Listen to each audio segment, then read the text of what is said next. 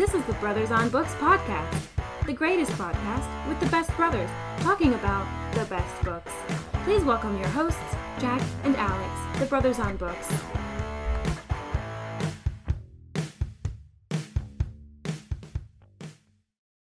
What to do, what to do. This is the Brothers on Books podcast where we find great books that give you real value and actionable steps and have fun in the process.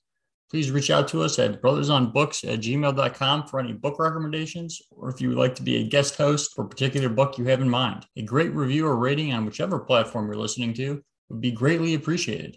And lastly, if you can think of any friend, family member, or coworker that might like this episode, please pass it along. For the original episodes, the OGs, please visit brothersonbooks.com. I'm Alex Allwild, and today I am by myself. Jack is not here. And I am doing a solo mission. Today I will be talking about Money Master the Game by Tony Robbins. Seven simple steps to financial freedom. Uh, so I thought overall, you know, Tony, Tony Robbins is somewhat of a character. He's very, very high energy.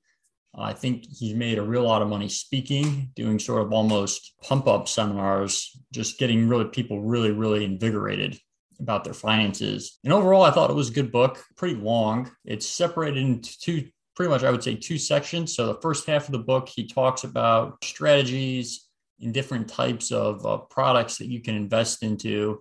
And then the back half, I mean, it's really not the back half, probably the back third he's doing interviews with i guess what he would call the elite of the financial world like so some very very successful people interviewed uh, dalio in there as well as carl icahn uh, i guess you could say some of the big hitters in the financial world overall i thought the book was uh, was good easy to read other than being a little long but he had some really good uh, takeaways I guess what I would say the main takeaways for me from this book, uh, the main takeaway for me was talking about management fees and taxes. Most people that are employed, they have a salary job, they're going to have a, a 401k and a 401k match from their employer.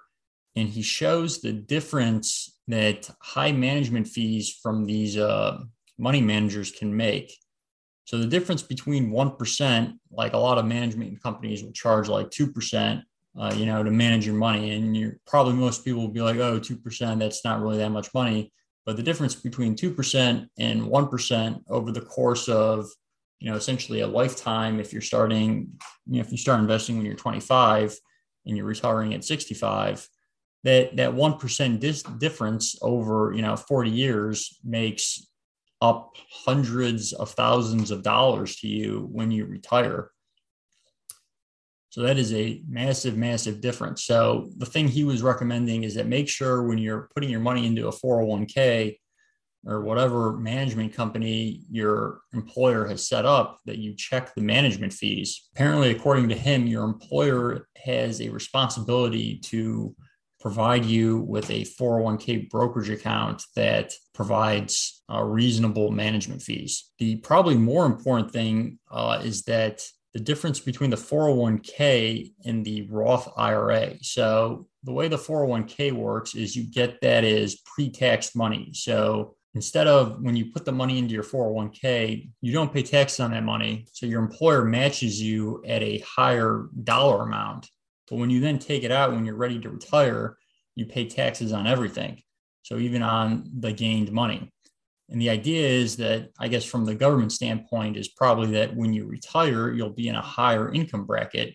So, as a 25 year old, when you're starting, you'd probably be in close to the lowest income bracket. So, your tax rate would be the lowest. But when you retire, it's probably assumed that you would be near the highest tax bracket.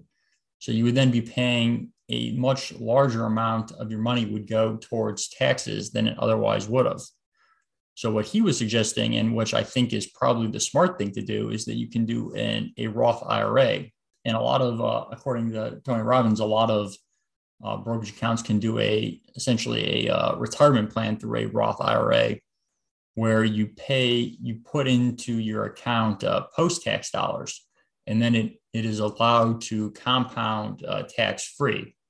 So at the end of that, you get all the money, all, all, your entire Roth IRA is already been taxed. So you don't have to pay any taxes when you take out, you take it out to retire. It also limits a lot of the uncertainty that you would have uh, when you're getting ready to retire. So you already know that unless unless they change the law, but it very easily going forward into the future, especially in the climate that we're in, tax tax rates, I think it's probably assumed will be going up. However, if you already if you put it into the Roth, you already know that you've already paid the taxes, so you won't have to worry about that. Uh, some of the other, I guess, myths that he brought up about money was uh, money managers and how you know actively managed accounts can beat the market. Uh, he brings up that there are some, I guess, what he would say is unicorns in the financial world that will consistently beat the market, but they are very few and far between. The people he brings up are like Ray Dalio is a found co-founder CEO. I don't think he's the CEO anymore, but he founded uh, Bridgewater, which is probably one of the most successful hedge funds in the world. And so, unless you have access to Ray Dalio, essentially what Tony Robbins is saying is that you should just buy like Vanguard ETFs to reduce your fees because the fee really having the fees and just being tied to the market is much much better than having someone actively try to pick stocks to beat the market. Uh, some of the other strategies he had that I was not familiar with was he talked about annuities a lot. And he also talked about whole life, and I'll, I'll sort of tie those in together. But talks about annuities, and I guess I, I didn't know what an annuity was, but apparently it, seems like a it's an insurance policy that you can buy that when you cash it in, it will give you a income stream going out towards the end of your life. And I think I had heard, I never really knew what they were, but just I'd always heard that they weren't a good thing to be into. And I think it's sort of a similar situation with some of the whole life policies where if you just get a generic annuity, it's very likely that you get fleeced. Like you just were to go out and buy a normal whole life policy, uh, most of your premiums are going to the commission of the broker. But like if you get a specialized whole life policy, like sort of like what Jack and I did with uh, Chris Nagel, uh, the premiums that you're paying are very low. So your cash value is high. So I think it's sort of the same thing with these types of annuities that he's talking about. You really have to do your due diligence and find a good product to really uh, fit your needs. Something I really liked was he said, make your dreams attainable. So he brought up this uh, point where, you know, someone, he was giving a seminar and someone just, he just asked the crowd, like, what do you want? And someone just said, you know, I want to buy an island. And apparently Tony Robbins owns an island.